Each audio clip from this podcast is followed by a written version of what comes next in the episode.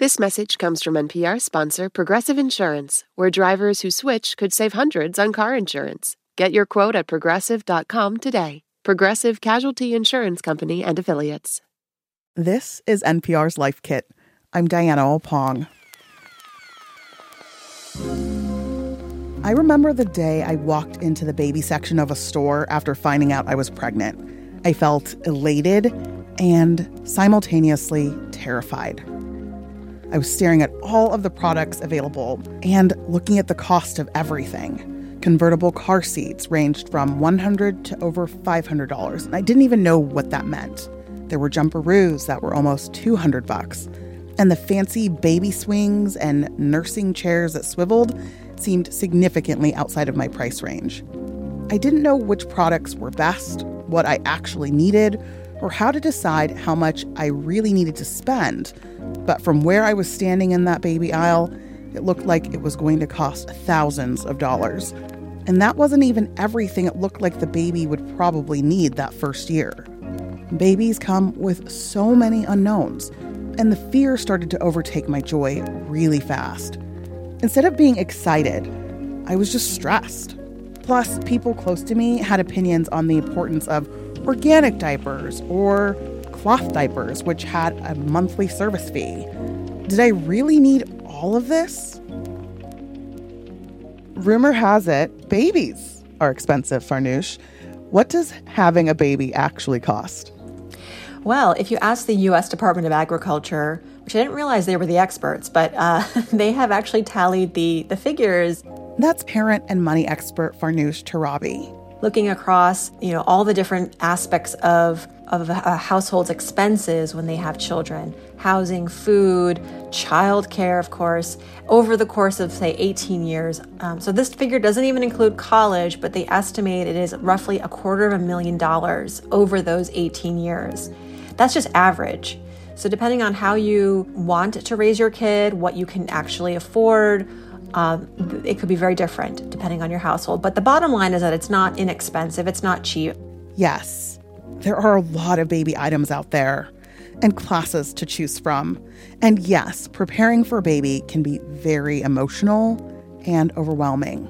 But in this episode of Life Kit, we're going to help make things a little easier for you as you embark on this journey. Farnoosh is going to help us think through what to take into account when financially preparing for a baby. And maybe, most importantly, what can probably wait until after the baby arrives.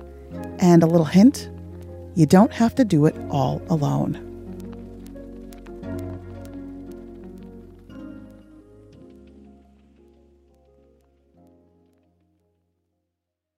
This message comes from NPR sponsor Progressive. What if comparing car insurance rates was as easy as putting on your favorite podcast? With Progressive, it is. Just visit their website to get a quote with all the coverages you want. You'll see Progressive's direct rate, and their tool will provide options from other companies so you can compare. Then just choose the rate and coverage you like. Quote today at progressive.com. Progressive Casualty Insurance Company and Affiliates. Comparison rates not available in all states or situations. Prices vary based on how you buy.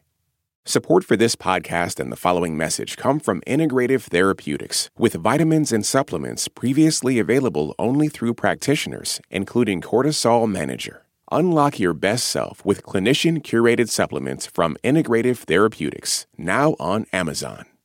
This message comes from NPR sponsor REI Co op REI has gear, clothing, classes, and advice for camping and glamping, biking and hiking, axing and snacksing. Visit your local REI co op or rei.com for the million and one ways to opt outside. There's a lot to consider when having a baby. Is there a magic number that people mm-hmm. can use to help them figure out if they're financially ready to have a baby because obviously not everybody just has a quarter of a million dollars just sitting no. ready and available for the, the, the first baby yes and i mean we use these big numbers because they stop people in their tracks and they'll, you know, they're headline drivers. And what I want to really encourage people to do is to not worry about that figure and, and fo- focus more on like that first year of having a kid because I think you can't plan all of it. You can't, you know, have all the money at once. And I think there's a benefit to becoming a parent in that you instantly, instinctively start to really prioritize and focus on what matters. And it's not fair to say, well, I mean, look at my life today, the way I'm spending. How could I possibly make room for a child? My housing costs are too high, or my gas prices whatever your constraints are today doesn't mean they're going to continue when your kid arrives. I would even argue that you would be more willing to make those hard choices and adjustments because you have to. There's almost this, necessity uh, at that point. If you know you want to become a parent, I think it's important to think about a few foundational things that do carry costs, but the earlier you start thinking about it and planning, the more you might be able to find options and adjustments. And so the first is the childcare system that you want to arrange. If you want to be a stay at home parent versus affording it by outsourcing it, what are the different costs based on where you live, the options that you have? What does your employer provide in terms of a, some sort of paid leave, if at all? And, and so starting to look at, you know, where the holes are and how you're going to fill them. Maybe it means finding a new employer in the next year or two because frankly the one you have has no policy for parents uh, for for paid leave for any sort of family need it's not perfect we have a, we are very behind as, as, a, as a nation in terms of family leave policies but i think we're we're getting the message and the more that we as workers leave jobs because of this reason and make that the reason we leave i think that's going to be very powerful so, focusing on the first year, that's a really good plan. And it's interesting to think about it that way because it can be hard to foresee where your life is now and what it might look like with a kid, right? Because there are so many unexpected costs. Or debt. Oh, yeah. Or, or debt. student loans okay. or any of any sort of financial obligations that you can maybe not eradicate before the baby's be ideal, but just get a handle on it. So if you have outstanding debt, if you aren't happy with your income, if you want to create a bigger savings cushion, start prioritizing those financial goals. Just trying to get out of debt to get out of debt. I mean, some people can do it, but I, I don't know about you, but I need an anchor and I need like sort of a carrot to get me to that finish line. If you and your partner or just you think you want to become a parent, that's a big carrot. Let that drive you to the finish line. And so, as you are trying to motivate yourself to pay off that high interest credit card debt or to put a little bit more into savings, let that drive you to finishing those financial obligations on your list, your to dos. Because in that first year, if you can arrive in parenthood with a clean debt slate and some savings, let me tell you, you're going to have such a, a leg up. It is, uh, very you know hard to predict what those expenses are going to be in that first yes. year but we do know some of them it's important to have a little bit of a cushion yeah for sure. So for lower income families what resources should they consider? For lower income families if you're looking to get financially ready and maybe you want to clear debt having advocates for you is really helpful, especially if you're working multiple jobs. You don't have time to be calling your billers. So there's the National Foundation for Credit Counseling. It's a not for profit. They have agencies all over the country. They have free initial meetings. They can help you budget. They can help you prioritize your debt and also make those phone calls on your behalf to reduce your interest rates or create more manageable monthly payments. This is not a, uh, a, a debt restructuring program or at all, or it's not going to hurt your credit. It's really just a, a way to tap into a community of advocates who will help you slowly but surely get your finances cleared. Um, and then I would also talk to your employer and wherever you're working, even if it's um, an hourly job or a part time job. I will say that companies, while we have a long way to go in terms of our companies really showing up and creating meaningful programs and benefits for their family employees, uh, ask for what you want. You have a lot of bargaining power right now as an employee anywhere because it's a highly competitive job market. Don't be afraid to ask, well, you know, negotiate your time off, negotiate um, you know what you may get as far as uh, uh, your wages when you're away from work, or asking for more money now, uh, so that you can create that savings cushion in anticipation of becoming a parent. For sure. Okay. The process from finding out you're expecting a baby is about a year, which feels like a, enough time to like make a change, right? Like you're mentioning, figuring out your debt situation, figuring out your savings situation. What do people need to be thinking about budgeting for before the baby arrives? childcare at least not right away but if again if you have it depends on your leave policy if you have an employer that's going to help you be at home and get your income coming through you know for 6 months maybe you don't have to rush to find childcare and figure that out uh, versus another family where um, they have to go back to work right away or conversely they don't want to go back to work and that's going to come at a cost too because now you're not earning. So, how are you going to create that savings cushion or adjust your spending so that you can be on a single income in a dual household as opposed to a dual income in a two person mm-hmm. household? On the flip side, what does not need to be worried about maybe in that first year? I'll tell you what, Diana, I often hear from expecting parents, oh my gosh, we have to move. We have to get a bigger place. We have to move to a school, a neighborhood that's near the schools or what have you. It's like, relax. You know, the baby is going to be basically sleeping for the for the, most of its first few months, uh, and you don't need to have all this space.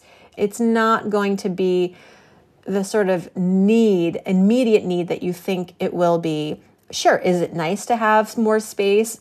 Of course, but don't do it if it's going to stress you out, if it's going to push you beyond your financial limits in that first year to buy a home or rent up to a bigger place just because you think you need it. And it's, trust me, you will be much happier having that money in your bank account that first year than going through the stress of finding a home, closing on a home, filling the home with furniture, all the added expenses of owning a home like taxes and maintenance, you know, one thing at a time one thing at a time. That's really good advice because I that's something I worried about when I first became a parent was is there enough space?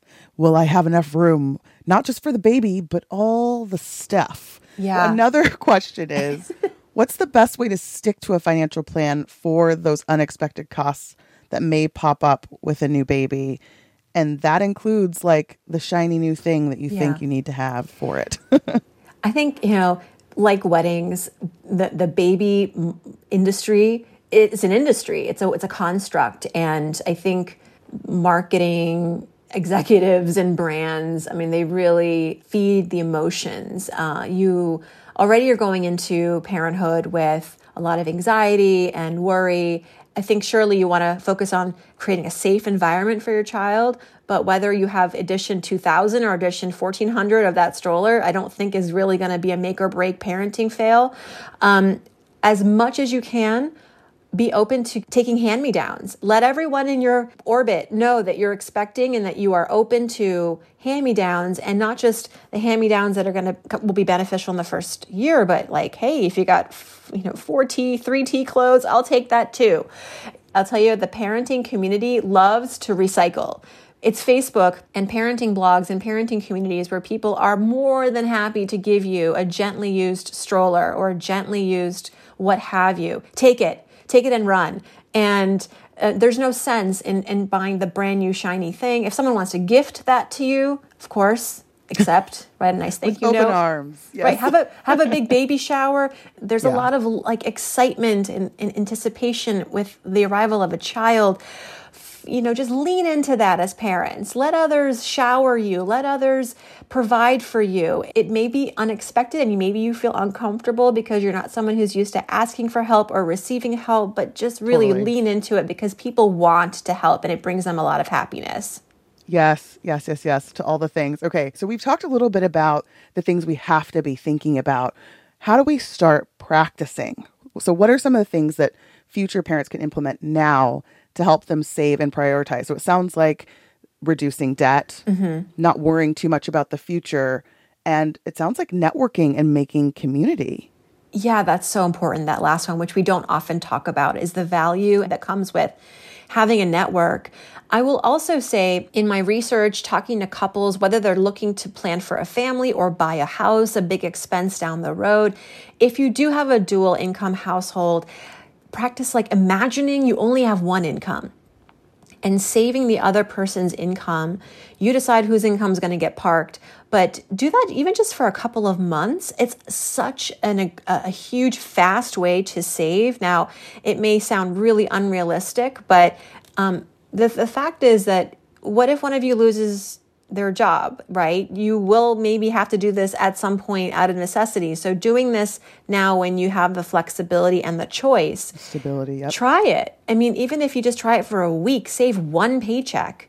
What happens? You know, if you need it, you need it. But if you don't, hey, maybe you do it the next time or at once a month, take 50% of a paycheck. Just these lump sum savings are not just a faster way to your finish line, but I think when you start to see the savings accumulate in such a f- rapid way, it really motivates you. And I, I think there's a psychological benefit to it. You will be enticed to keep with the with the journey. Yeah, I love the idea of just giving it a try, not feeling like, okay, we're having a, we're thinking about having a baby, or we, we know we're pregnant.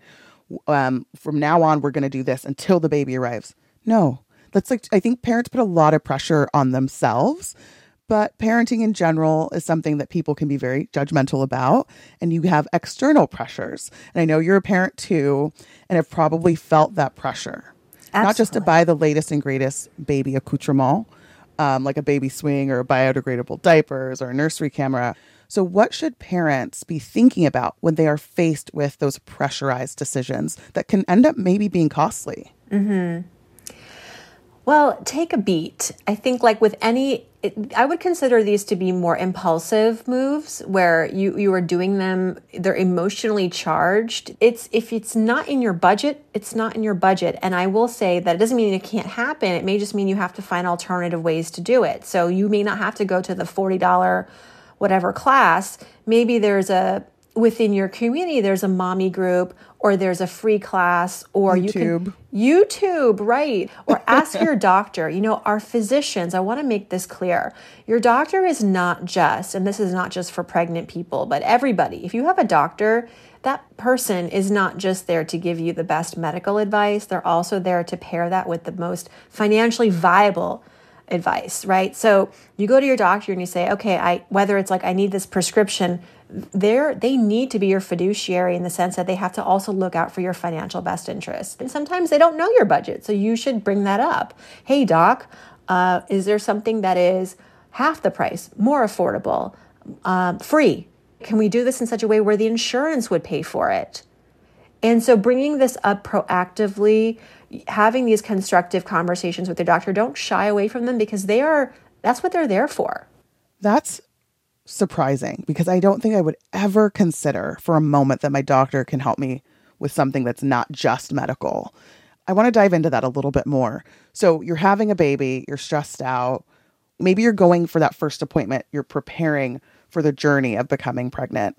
What advice do you think a doctor actually can give a parent when it comes to that financial stuff? That's sort of blowing my mind. Well, firstly, you could bring your insurance information with you and say, I'm going to have this kid, and I think my insurance is going to cover it all, but are there any out of pocket expenses that I may not know about or that could come up because there may be issues with uh, my pregnancy that are out of coverage? Um, if, if there are volun if there are sort of um, sort of recommended things, but they aren't necessary, but I really like to pursue them um, because I want I'm going to have like a doula or, uh, you know, a certain sort of birth plan or delivering at a different hospital because I like their facilities better. For example, when I delivered my son, he, uh, my water broke at midnight and went to the emergency room. The doors to the hospital were closed. I had to go through the emergency room. Come to find out that when I got my medical bill, thankfully my insurance paid for everything, but there was a line item that said emergency room entrance. I think it was like $1,600 or whatever it was. And what? You wouldn't have known that. I yeah, wouldn't yeah, yeah. If I was, if I didn't have the sort of insurance that would pay for that or that would contest it, that's on me. Talking to parents right ahead of time as they as you're about to go through the process. Hey, what are the things I should look out for? Were there any unexpected expenses that you incurred? These are the nitty gritty things that you only learn through honestly con- talking, to, your, provider. provider or other parents. Yeah. Oh, that's really, really helpful. I, I appreciate that. So, we're talking about making a budget for a baby, but of course, those babies grow and other expenses start to pop up. How do you recommend saving for a child long term? a little bit at a time. You know, uh, $10 a day can go a very long way. We use these examples when we're talking about saving for retirement, for example, where $10 a day starting in your 20s over the next 30 years in a retirement portfolio, it's, you know, talking a million dollars by 65. A 529 college savings plan, while it's called a college savings plan, now with some laws that have changed over recent years, you can actually use that savings towards uh, primary school and secondary school if it's going to be out of pocket. Also, get up to date on your tax benefits. As a family, there may be some dependent credit that you're going to be entitled to. Um, if you became a recent parent over the pandemic, did you get all your stimulus paychecks? Right, that, that those are still co- actually coming out. Uh, there's drips of that. If you had a kid, let's say in 2021, so really getting familiar with the tax credits, but also you know some of the savings vehicles that we have that are that are particular for families. There's also um, custodial investment accounts where you can open up essentially an investment portfolio for your kid. As the parent, you're the one who's managing it, but by the time they're 18, they can get control of that. And that can be money for them to set themselves up for their future. I know that creating generational wealth is something that is very important to families, especially the ones that didn't have it for themselves uh, coming up in, in their lives. And so know that a little bit can go a very long way. There are certain vehicles that are specific to child savings, and some tax money can come, be coming your way as well.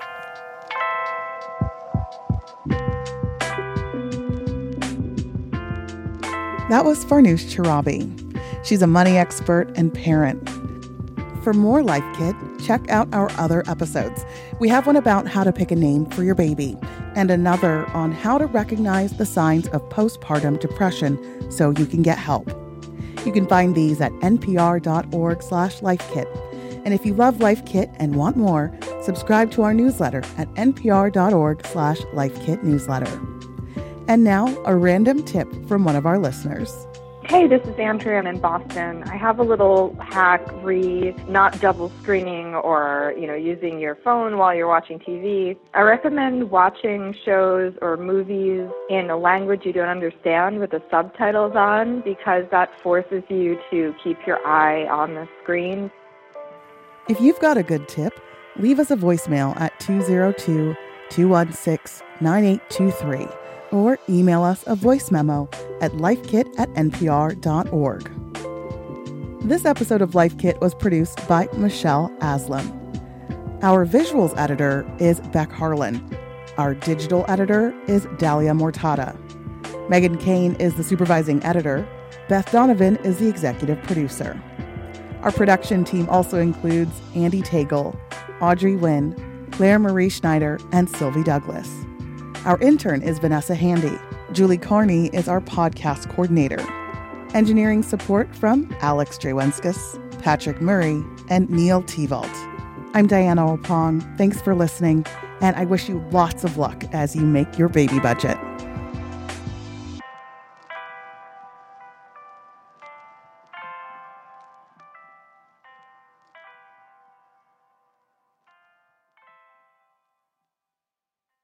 This message comes from NPR sponsor Discover. Get the service you deserve. With 24 7 US based live customer service from Discover, everyone has the option to talk to a real person anytime, day or night. Limitations apply. See terms at discover.com/slash credit card. Support for NPR and the following message come from Saatva. Saatva luxury mattresses are every bit as elegant as the most expensive brands, but because they're sold online, they're about half the price. Visit SAATVA.com slash NPR and save an additional $200. Do you ever wish you could get your stories in three hours rather than three minutes? Or maybe you're sick of doom scrolling, getting your news in bits and pieces. That is where Embedded comes in. We bring you documentary series that will change the way you think about things. Find us wherever you get your podcasts.